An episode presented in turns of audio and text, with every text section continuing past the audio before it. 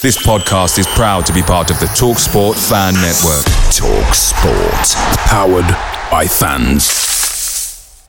The TalkSport Fan Network is proudly supported by McDelivery, bringing you the food you love. McDelivery brings a top-tier lineup of food right to your door. No matter the result, you'll always be winning with McDelivery. Order now on the McDonald's app and you'll get rewards points delivered too. So that ordering today means some tasty rewards for tomorrow. Only via app at participating restaurants. 18 plus rewards registration required. Points only on menu items, delivery fee and terms apply. See mcdonalds.com.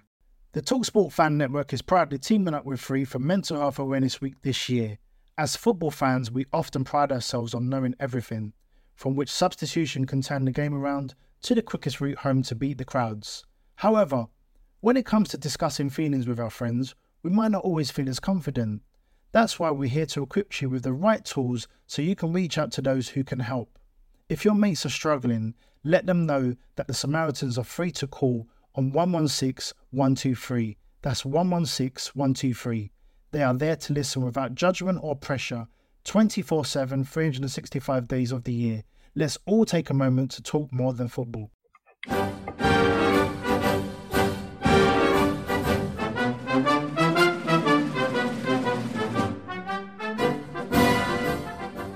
Hello, good evening, and welcome to Green and White, the weekly Argyle Life podcast. With us this week, we have got Finn. Hello. And for the first time in a while, glad to have you back, we've got Sam. Hello, glad to be back.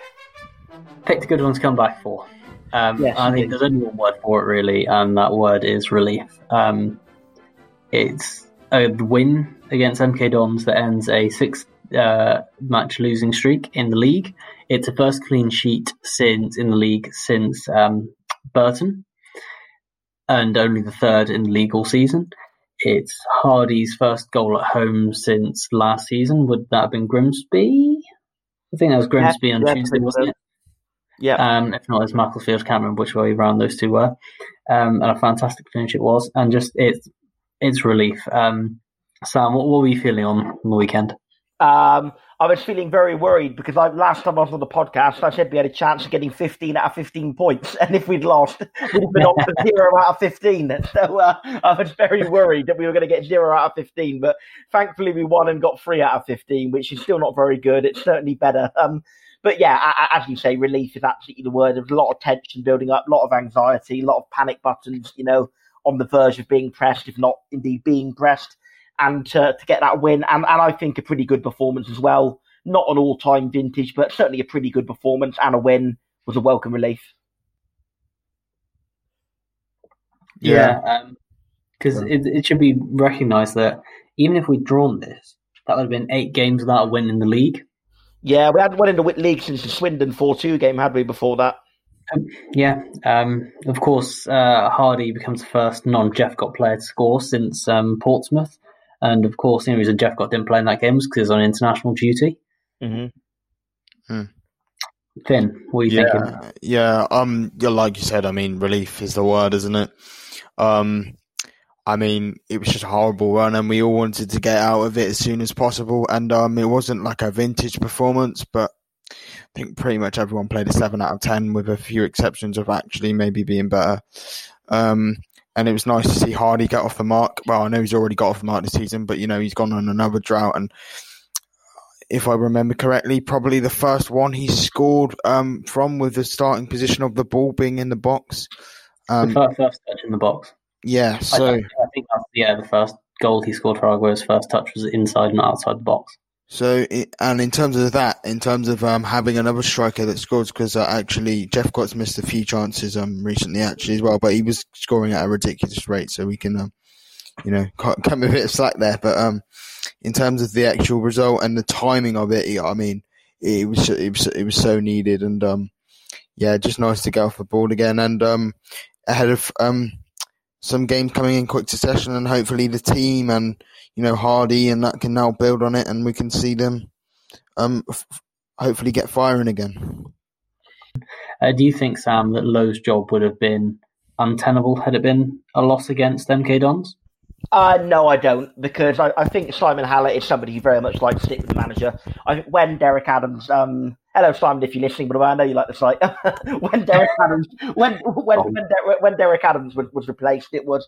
I think it's probably fair to say more to do with off-pitch sort of toxicity than it was to do with results. And um, now with with Ryan Lowe, whilst the results have been bad and some performances have been bad, there's no suggestion really of off-pitch toxicity in anything like the same way. So no, I don't. I know that um, Mr. Hallett did indeed like a tweet um, not long after the, the Crew game or the Rovers game, one of the two, asking the fans to stick behind Ryan Lowe. So no, I think we would have had we would have had to have um, lost quite a few more than to consider. I think we would have to be looking like being sort of marooned at the bottom of the table before he would have considered it. So no, given that we weren't even in the bottom four, never mind not marooned, I don't think he would have lost his job if, if we if we'd have lost that game. No.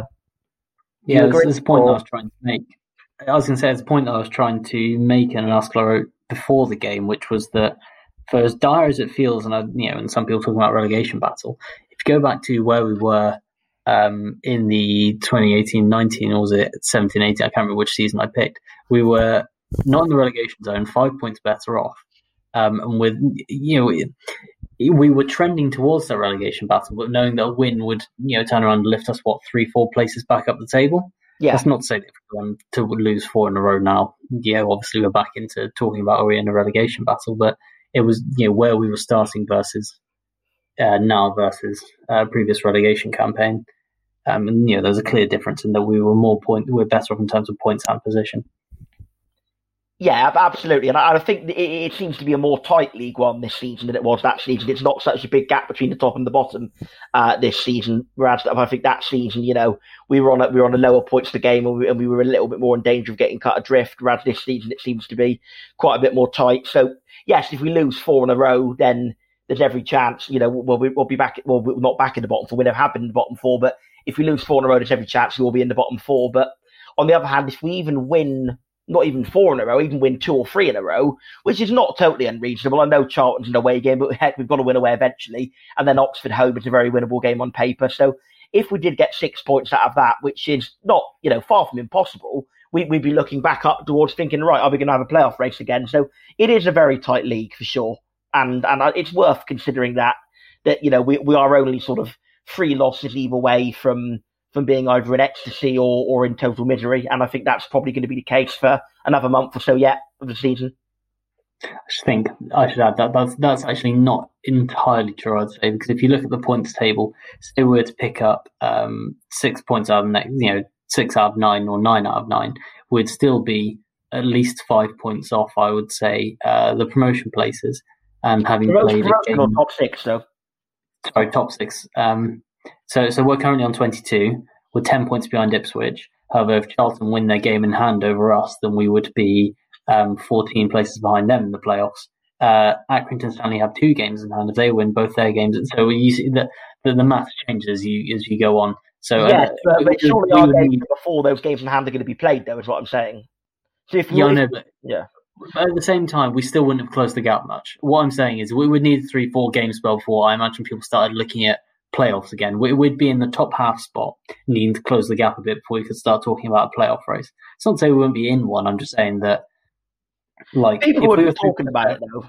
I'd say, ah, even in that scenario. would. I'm not. It, there'd still be quite a big gap.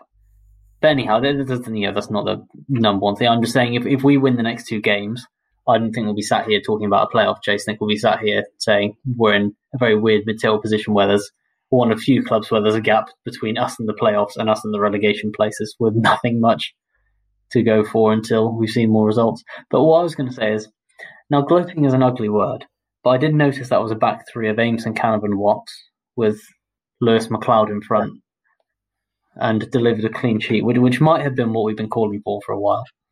Uh, Yeah, funny. um, but but I mean, like I say, I, I, I really like Ames and I really like Canavan. I, I was, thought it was important that McLeod came back in. I thought McLeod did a good job. He he didn't try to do too much as well. He was quite content to mark space, trust teammates to do their defensive job, and get in and steal the ball. You know when relevant. yeah. He, he marked his space well. It's worth saying that Danny Mayor often puts in a decent defensive shift himself as well. Like, as well as going forward. He did. But if Yeah. we're going to single out one person for defensive effort, I think we all know who it's going to be. Yep, uh, Panutche Kamara. Um, nine tackles on Saturday. Just absolutely insane. You know, he's he's worked great. He's like honestly unlike many people I've seen play for Argyle. Genuinely, obviously there's there's there's plenty of areas that he can improve in terms of end product, but as a useful tool in our team at the moment, yeah, you can't ask for more. He's just, uh, you know, really good. And, you know, he, I love his passion and um, his enthusiasm. And uh, he's quickly becoming one of my favourite players, and I'm sure one of um, the fans' favourite players as well. Yeah, he, I think I think I think he, I think he's really good. I think he's um he, has got all the stuff that Sarcevic had. But I think maybe a bit more product in terms of passing and crossing than Sarcevic did, um, and maybe slightly less goals. I know that Sarcevic was was very much a, a penalty merchant to some extent, but he, he, he got he normally got kind of four or five a season, didn't he, from open play? Which Kamara had, yet has only got one in the cup, so I think he's pretty much a very similar player to Sarcevic, but maybe slightly better in, in some areas and slightly worse in other areas. But very similar type of player, very similar rapport with the Green Army, all you know, very passionate, as Finn said, lots of endeavour, covers more ground than probably anyone else on the pitch, give or take. And and, and yeah, just uh, yeah, and, and, and not only that do we have a lot of effort, and a lot of energy, but a lot of actual product from it as well. I think he just needs to decision making a bit better in the final third at times. Maybe he needs to pass rather than shoot a bit. I think sometimes he sort of sees his name in lights and goes for the shot when a pass might be a better option. But uh, that, yeah, you know, little areas to improve. But by and large, yeah, I'm very pleased with him. I mean, I, I disagree with that pass shoot bit. I don't know. He's, he's not even shooting too much. His shots per game, he's like one or two shots per game, I think, at most. Um, I was, I was going to say, I, I, Sarcevic definitely has the edge over him in terms of attacking output, definitely in terms of crossing as well. Sarcevic had good crossing. Um, I mean, think back to uh, Salford away, Byron Moore goal, classic example of a really good Sarcevic cross. Sarcevic had crossing in the bag. That's, part of the reason why I was all for giving him a go at wing back. Sarcevic you know, is sorry, Sarcevic, right? Yeah. So, oh yeah, Sarcevic, right? Sarcevic is. Um, That's not uh, really the pronunciation, is it? Or is it really? Yeah, he confirmed it. Sarcevic. Right. Just a bad habit to get up to. So really? I, I pronounced it Sarcevic all along, but Sarcevic, basically, um, yeah, I mean, his third man running was was the yeah. biggest tool in this game, and and and genuinely yeah and genuinely created, um, you know, Argyle many many goals at times, even if he didn't receive a ball. However, um, you know, I, I think I, I, I, made a comment the other day actually that Panutche Kamara is as good in uh, uh, like better than Sarcevic in many areas, and um, and he's twenty and he's like five years younger. Um, and you know, I, I just think that he's got so he's got, like we talk about the word potential all the time, but he's got potential to be a very, very, very good player. Yeah, David as well. Could he? Three. I keep forgetting he's twenty three. Yeah, he's twenty three. Yeah, he's got so much more time um, to work on the weaker areas, doesn't he? That need a bit of rounding yeah. off. But you're, you're right, Finn, because like, like I say, Sarcevic, Sarkovic didn't have um, amazing. You know, he wasn't like Danny Mayor, where you could put him up against the fence and sort of make a gap or make an opening that would lead to a goal. But what we could do is, and I'm thinking specifically about Zak Rudden's goal against um, Cheltenham last season, where it's his run off the ball that leads to him squaring for a Rudden tap in. You know, without his, without the dynamic movement, um, that third man run into the box. Don't think that's even technically a third man run, but you know, his movement off the ball into the yeah. box. You know, there is no goal there. So even though he, with the ball at his feet, wasn't necessarily as creative, his movement made space for others, and you know, sometimes was you know the, the precursor to a goal. And so, it, so, so sorry, it's, it's worth noting that Panutche Kamara has all the athletic, athleticism to make those runs. So mm-hmm. If we can just get him into those intelligence, understanding space, you know, yeah, and reading what your teammates are doing. But I feel like if there's anybody that can improve his attacking output, it's Ryan Lowe because we've seen it with Jephcott. You know, um, even George Cooper. He's, he's George Cooper, uh, yeah. If you look at the way he played at the start versus how he plays now with Mayor, you can see definite signs of improvement. And yeah. Kamara's improved as well because you know his, his, passing and dribbling is a bit more suspect. He, you know, he's more like Sarcevic at the start, whereby he needed open space ahead of him to go. Whereas now, you know, he's I think he's more intelligent at spotting that space and spotting that pass and moving the ball. But but yeah, essentially coming back around to what we're saying here is that Kamara, fantastic defensive performance. Just you know, we want him to add something in attack because he. I can't really think of a time he's come close to creating a goal. His only goal um, was the uh, tap in against Leyton Orient with I think the keeper's already on the floor. Um, so yeah, I want to see him add something in attack. But I'm sure he put in a very nice through ball for Jeff Jephcott in the first half as we counted away, didn't he? On Saturday. It I can't Don't- remember if it really led to a chance, but I'm sure Jephcott got in behind. It, it was down the Mayflower side. Kamara was down the Mayflower side, and he put a ball kind of going down the line, sort of going more central. As Jephcott went in behind the defender, I think Jephcott miscontrolled. Yeah, but it was wide. It's- it's not- really come to anything. no, it it wasn't going to a chance. I, I, either, either I'm misremembering this or it, it wasn't even. It, it was it was reasonable build build up play, but it wasn't anything close to producing an assist. But but but I mean, I'd say his Kamara's biggest impact was stealing the ball off the toes of um uh the MK Dons midfielder. I can't remember his name. Um, in the box because we, we all know this side has crumbled like a uh, house of cards when we conceded the first goal, and and once again this is an example of not conceding the first goal and holding our nerve. Yeah, I Um, thought that. you know, how different would this game have been had Kamara not still you know stolen that ball and MK Dons poke ahead and get the lead? I uh, I thought that was excellent. I, I you know, he, the the most impressive thing he wasn't he almost wasn't in the picture, and he just covered so much ground so quickly. I mean, he when he gets going and running at players, he, he is very like quick, you know, re- really quick.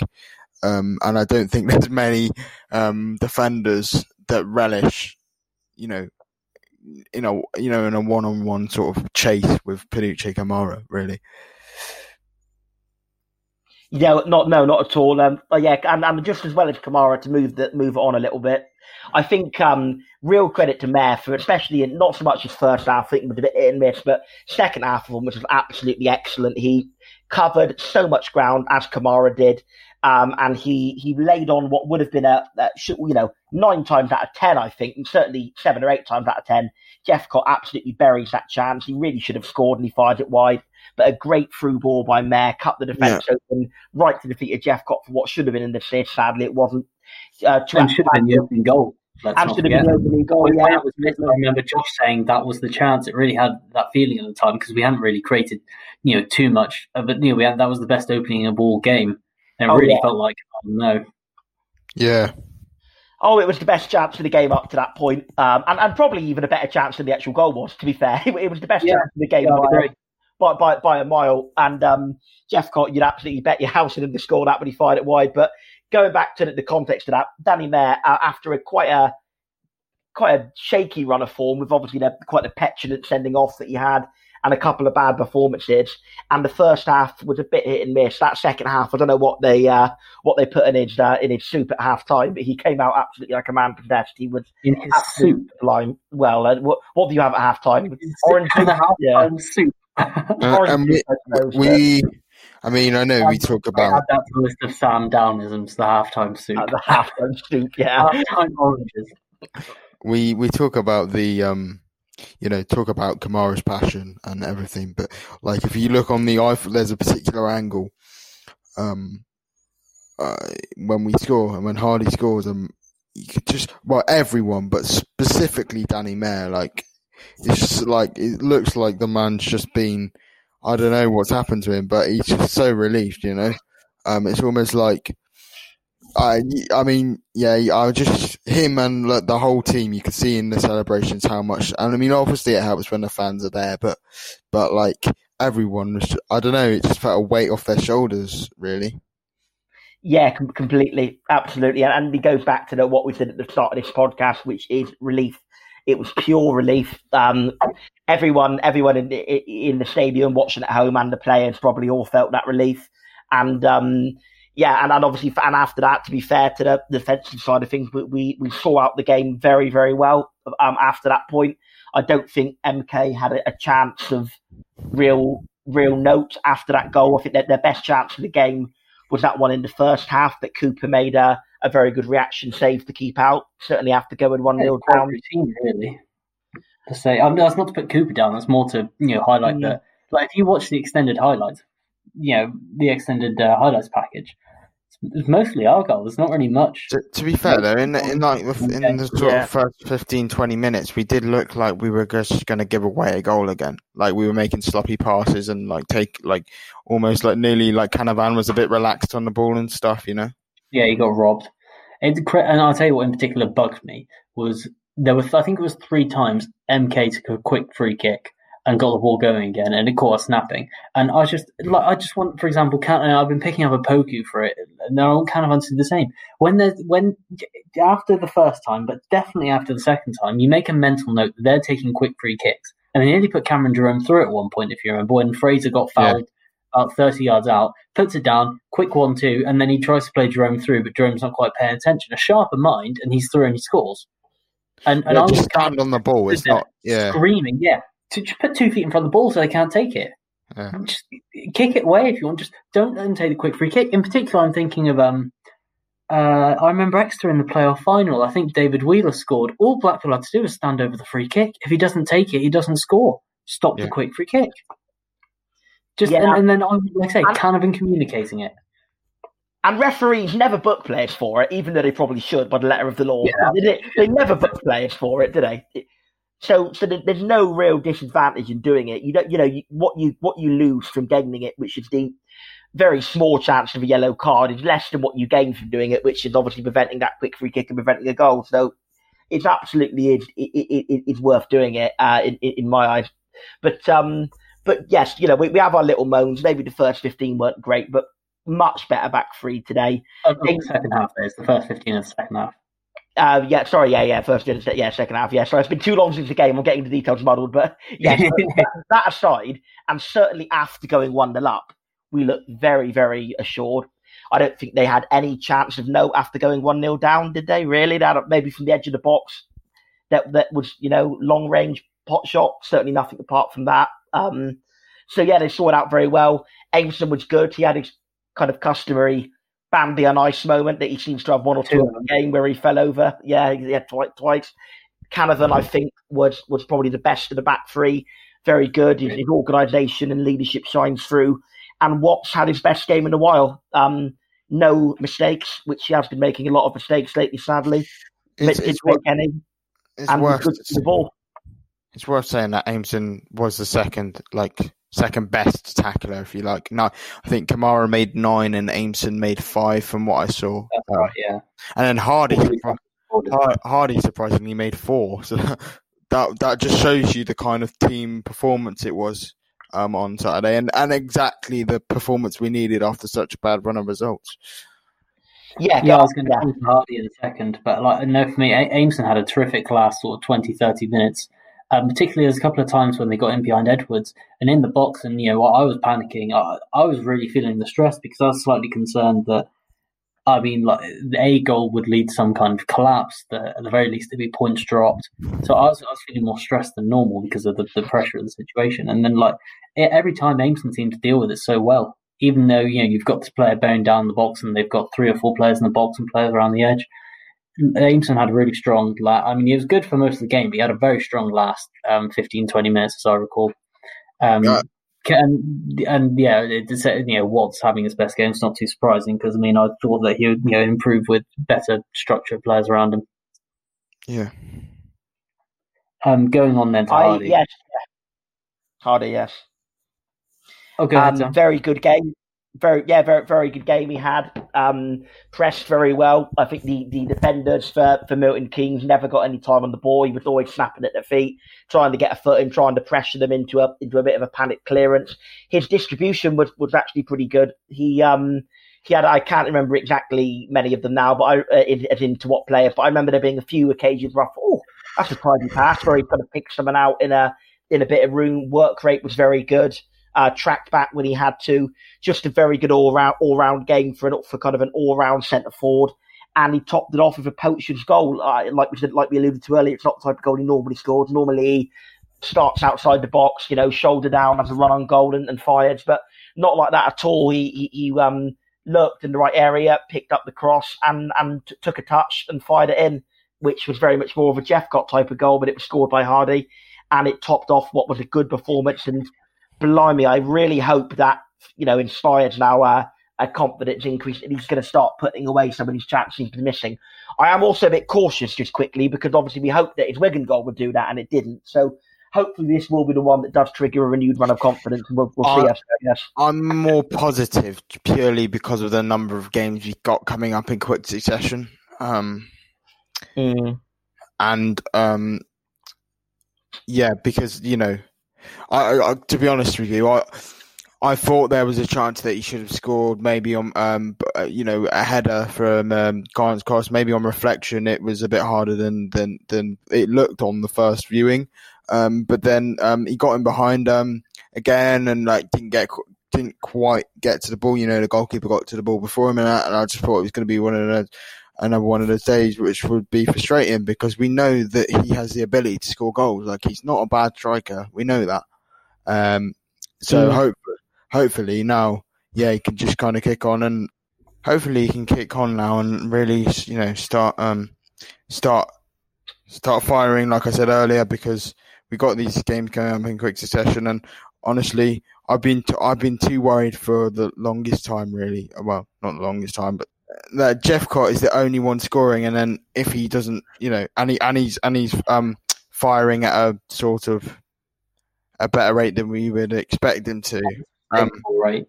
Yeah. So if that was to dry up, then obviously, and we'd be in a bit of trouble. So hopefully, like another can join in as well. Um, now like Hardy.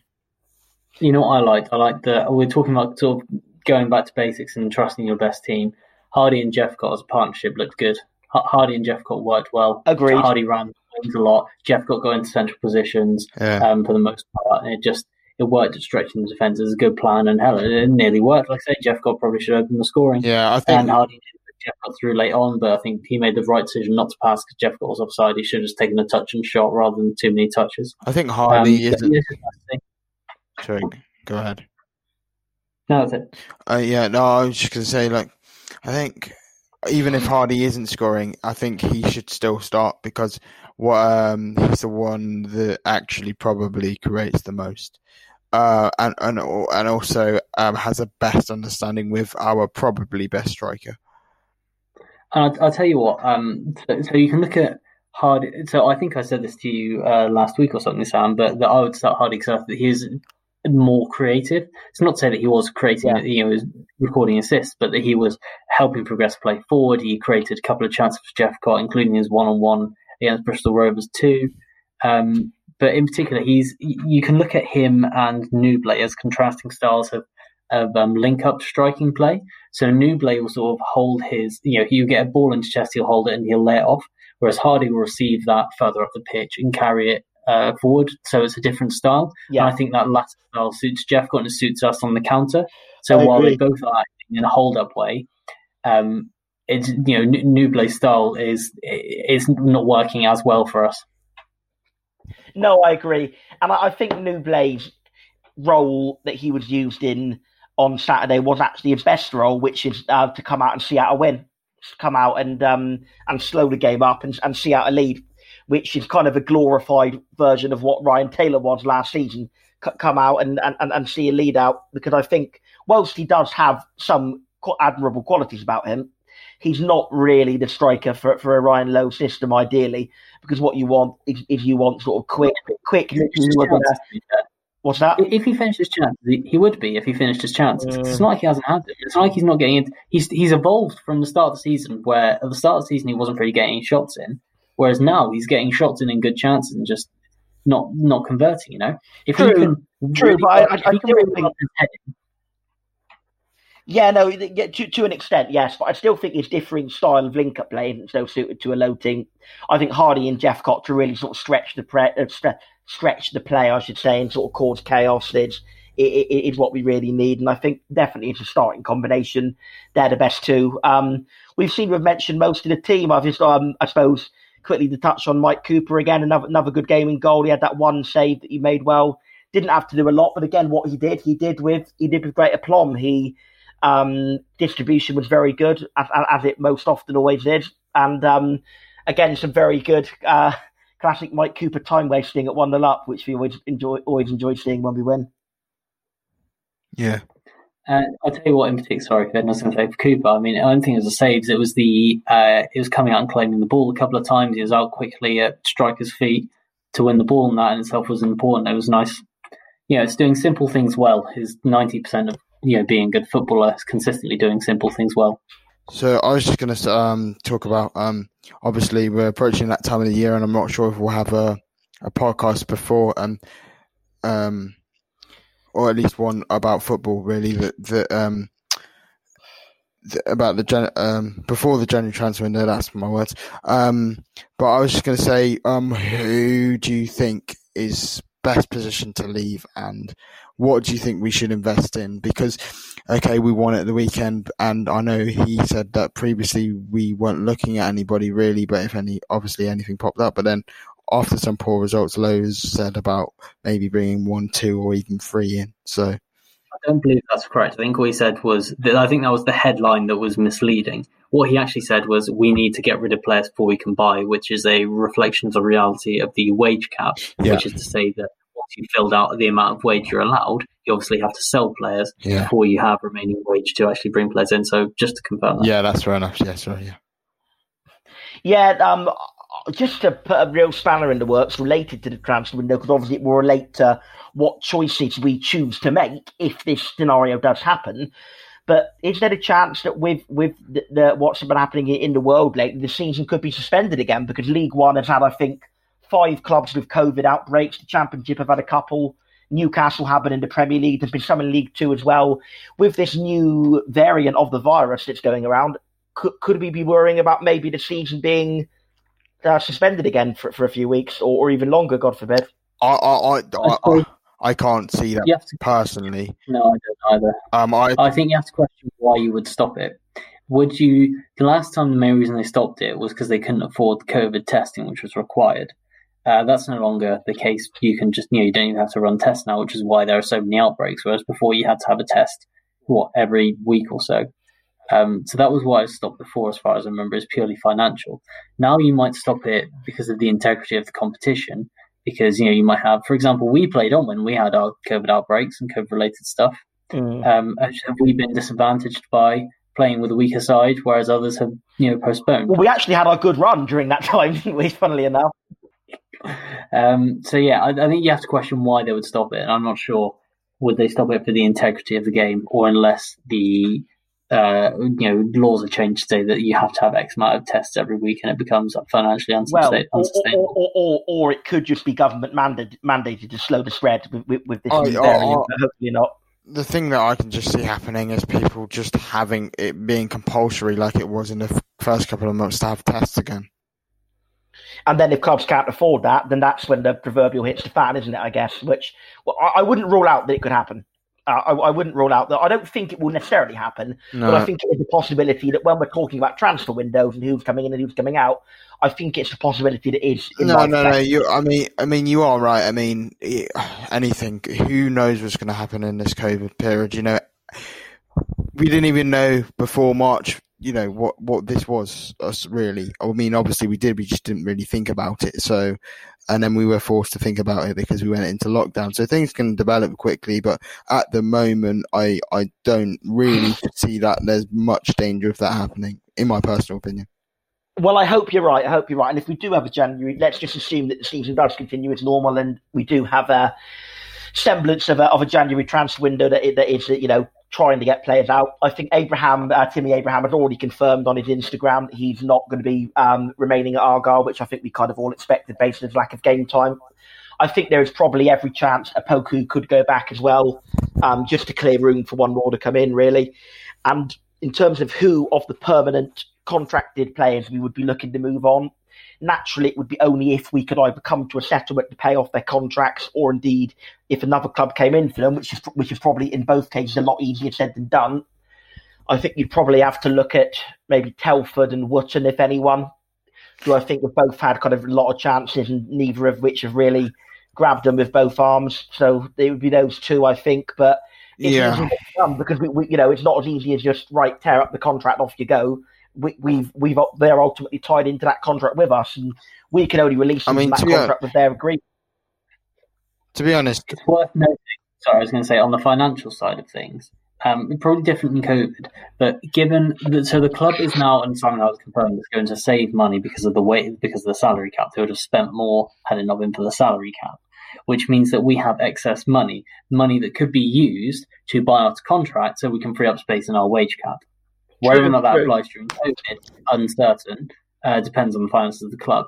But what it does mean is that in the future we can use that savings to buy someone's contract. We can get around the wage cap in that way. Yeah, we can get around the wage cap by but that's getting around it. That's freeing up space. That's you know that's just a fair use of it. We've disposed of a player. We just had to pay to dispose of them rather than agreeing a deal with someone.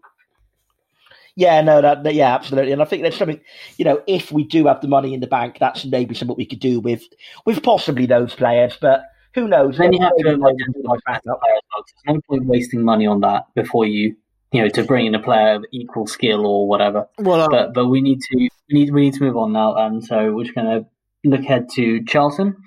Um, it's Charlton away this weekend, right? Boxing Day, yes. Yes, yes, yeah. Yeah, Boxing Day away to Charlton. Score predictions. Finn.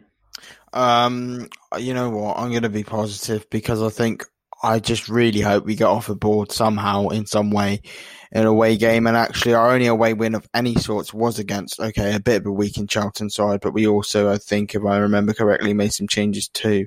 So, um, uh, and that was our best away performance of the season, and we won. So, I'm just going to go for um, a 2 1 win and, and hope that we get the three points it would be fantastic if, if by Boxing Day we'd won two games in all competitions and both of them were against Charlton, wouldn't it? But um, no, I, I, think we will lose, but I think it will be a much better performance and it will be a fighting loss against a good team. I'm going to go 2 1 loss.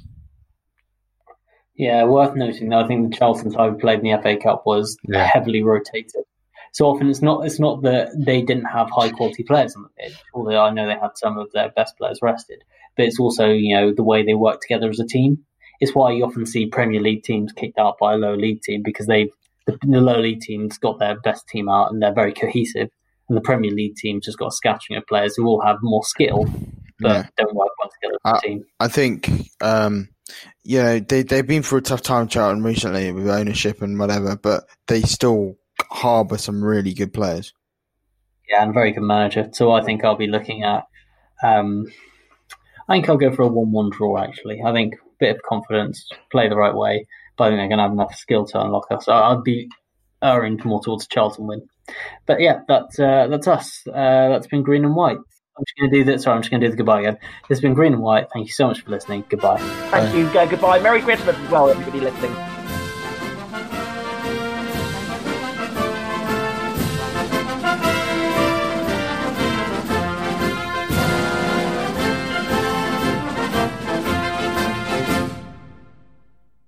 The Talksport Fan Network is proudly teaming up with Free for Mental Health Awareness Week this year. As football fans, we often pride ourselves on knowing everything, from which substitution can turn the game around to the quickest route home to beat the crowds. However, when it comes to discussing feelings with our friends, we might not always feel as confident. That's why we're here to equip you with the right tools so you can reach out to those who can help. If your mates are struggling, let them know that the Samaritans are free to call on 116 123. That's 116 123. They are there to listen without judgment or pressure 24 7, 365 days of the year. Let's all take a moment to talk more than football. Away days are great, but there's nothing quite like playing at home. The same goes for McDonald's. Maximize your home ground advantage with McDelivery. Order now on the McDonald's app. At participating restaurants, 18 plus serving times, delivery fee, and terms apply. See McDonald's.com. This podcast is proud to be part of the TalkSport Fan Network. TalkSport, powered by fans.